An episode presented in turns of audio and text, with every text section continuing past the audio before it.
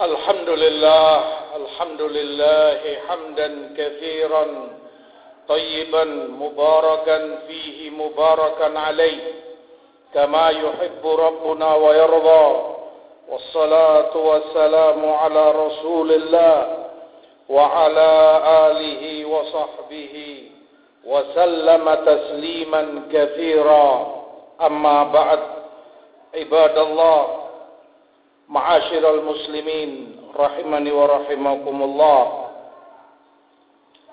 Alhamdulillah atas segala hidayah yang Allah berikan kepada kita. Alhamdulillah hanya dengan taufik dari Allah semata kita diberi kemampuan dan kekuatan untuk terus melanjutkan ibadatus siyam dan segala bentuk ketaatan di dalam bulan Ramadan ini. Ibadallah rahimani wa rahimakumullah. Salah satu ibadah mulia yang diajarkan di dalam sunnah saat seorang muslim di bulan Ramadan adalah banyak-banyak berdoa. Banyak berdoa memohon kepada Allah segala kebaikan untuknya dalam urusan dunia maupun akhiratnya. Terlebih saat seseorang di dalam solatnya, Rasulullah shallallahu alaihi wasallam menyebutkan aqrabu ma yakunul abdu min rabbihi wa huwa sajid. Sedekat-dekatnya seorang hamba kepada Allah adalah saat dia di dalam sujudnya. Demikian pula yang disunahkan untuk seorang muslim banyak berdoa memohon kepada Allah adalah saat dia di dalam witirnya. Oleh karena itu sunnah untuk seorang hamba qunut di dalam witirnya. Para ulama salaf rahimahumullah menyebutkan seperti dinukilkan oleh Imam Ibnu Qudamah rahimahullahu ta'ala bahwa qunut di salat witir adalah sunnah. Hal itu disebutkan riwayat bahkan dari beberapa sahabat Rasul radhiyallahu anhum, Abdullah ibnu Mas'ud, demikian pula beberapa tokoh ulama tabi'in, Ibrahim an-Nakhai, Ishaq, dan beberapa ulama Ahnaf, dan bahkan itu diriwayatkan pula dari Hasan ibnu Ali radhiyallahu ta'ala anhuma. Terkait doa qunut ini ada beberapa riwayat dinukilkan dari Imam Ahmad rahimahullahu ta'ala. Antara lain Imam Ahmad diriwayatkan menyebutkan tidaklah qunut dilakukan kecuali di setengah terakhir dari bulan Ramadan, hanya dari setengah terakhir dari lima belas ke bawah seorang qunut di dalam witirnya. Dan diriwayatkan pula ini dari Ali dan Ubay bin Ka'ab radhiyallahu taala anhum. Namun di riwayat lain Imam Ahmad pula menyebutkan bahwa sunahnya seorang muslim untuk qunut adalah di bulan Ramadan sepenuhnya. Diriwayatkan ini dari Qatadah Ibn Di'amah As-Sadusi rahimahullahu ta'ala.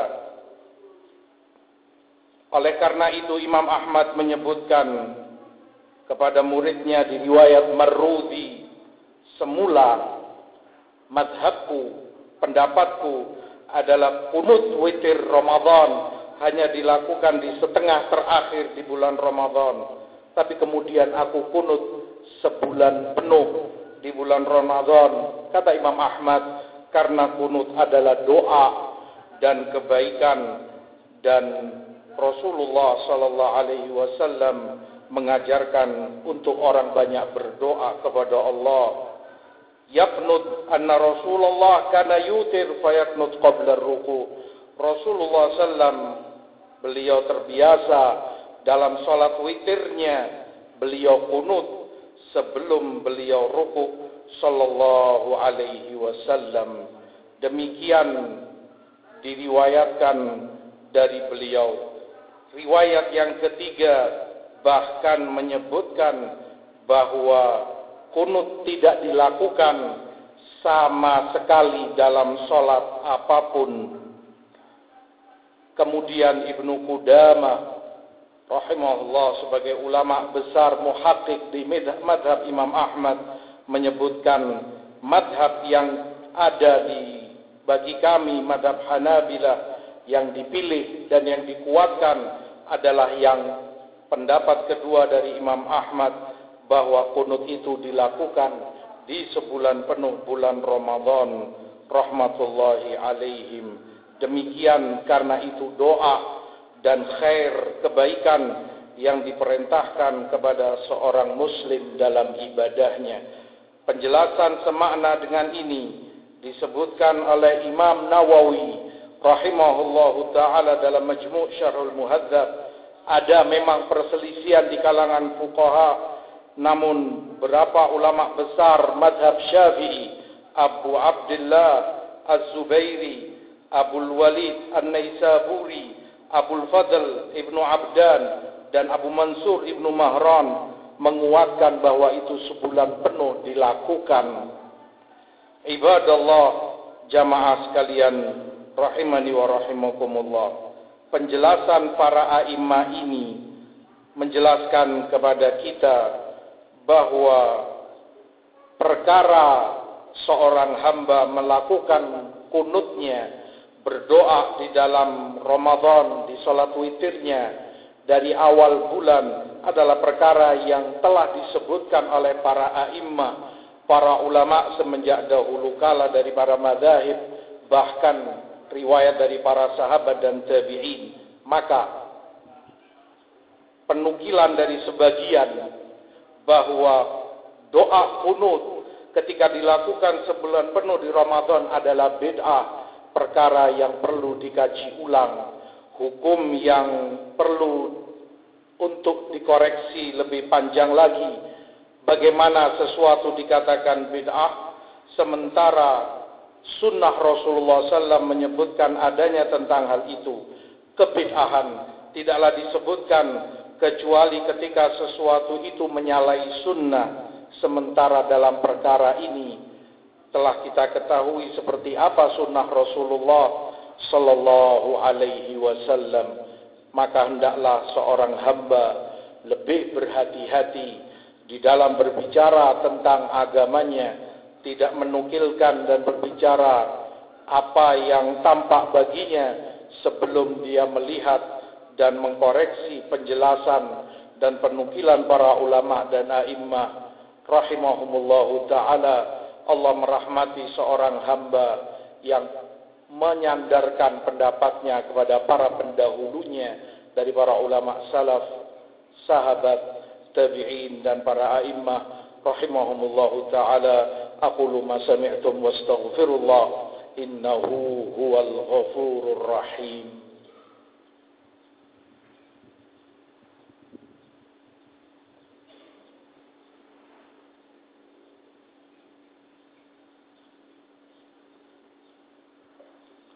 الحمد لله والصلاة والسلام على رسول الله وعلى آله وصحبه وسلم تسليما كثيرا. أما بعد, ibadallah jamaah sekalian rahimani wa rahimakumullah. Perkara kedua yang perlu difahami oleh seorang muslim adalah salat tahajud, atau di Ramadan disebut salat tarawih, disebut tarawih dari tirwaha, karena mereka dahulu para sahabat Rasulullah dan para tabi'in setelah mereka beristirahat sejenak di antara setiap dua rakaat karena panjangnya salat mereka, berdiri, rukuk dan sujudnya. Maka tiap kali dua rakaat selesai salam, mereka beristirahat.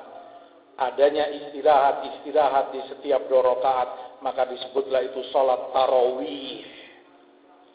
Salat tarawih ini atau tahajud yang dinukilkan dari Rasulullah sallallahu alaihi wasallam adalah sabda beliau, salatul laili wan nahar masna masna. Salat sunnah di siang ataupun malam hari termasuk tahajud adalah dua rokaat, dua rokaat, yakni dua rokaat salam, dua rokaat salam, demikian sunnahnya.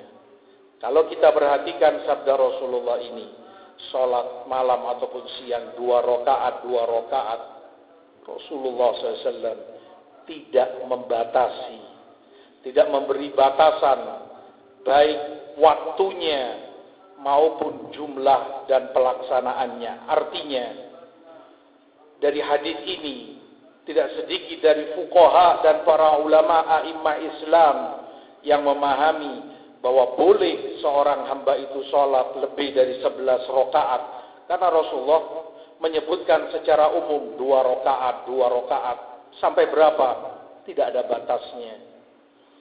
Maka sulit bagi kita untuk memastikan sesuatu itu dihukumi bid'ah, sementara Rasul memberi kelonggaran dua rokaat, dua rokaat dilakukan di malam hari dalam sholat tahajud atau qiyamul lail.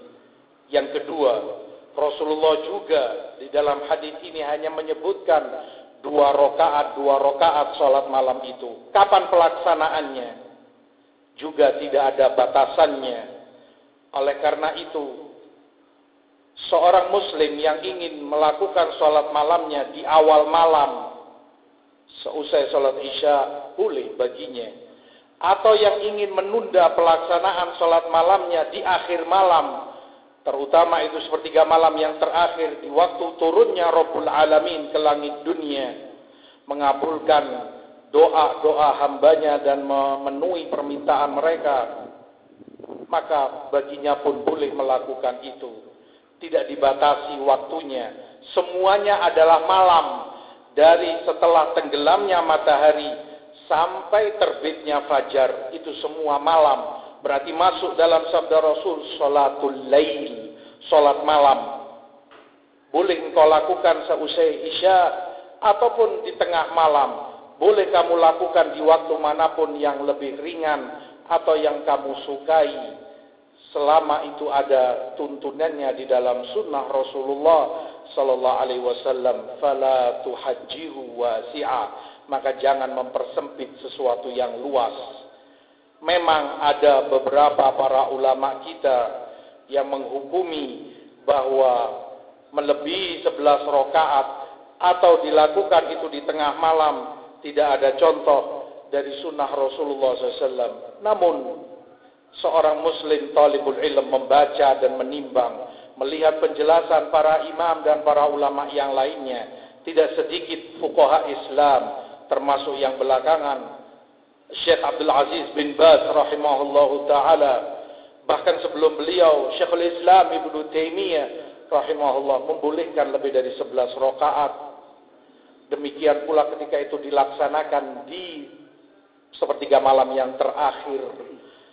Arti dari semua ini, ada perbedaan di kalangan ulama kita, ada perselisihan di kalangan fuqaha kita. Jangan kita kemudian stressing, jangan kita kemudian kaku memegang satu pendapat dan cenderung menyalahkan terhadap yang lainnya. Saudaramu punya dalil, saudaramu punya pendahulu para imam, maka hendaklah engkau lapang dada.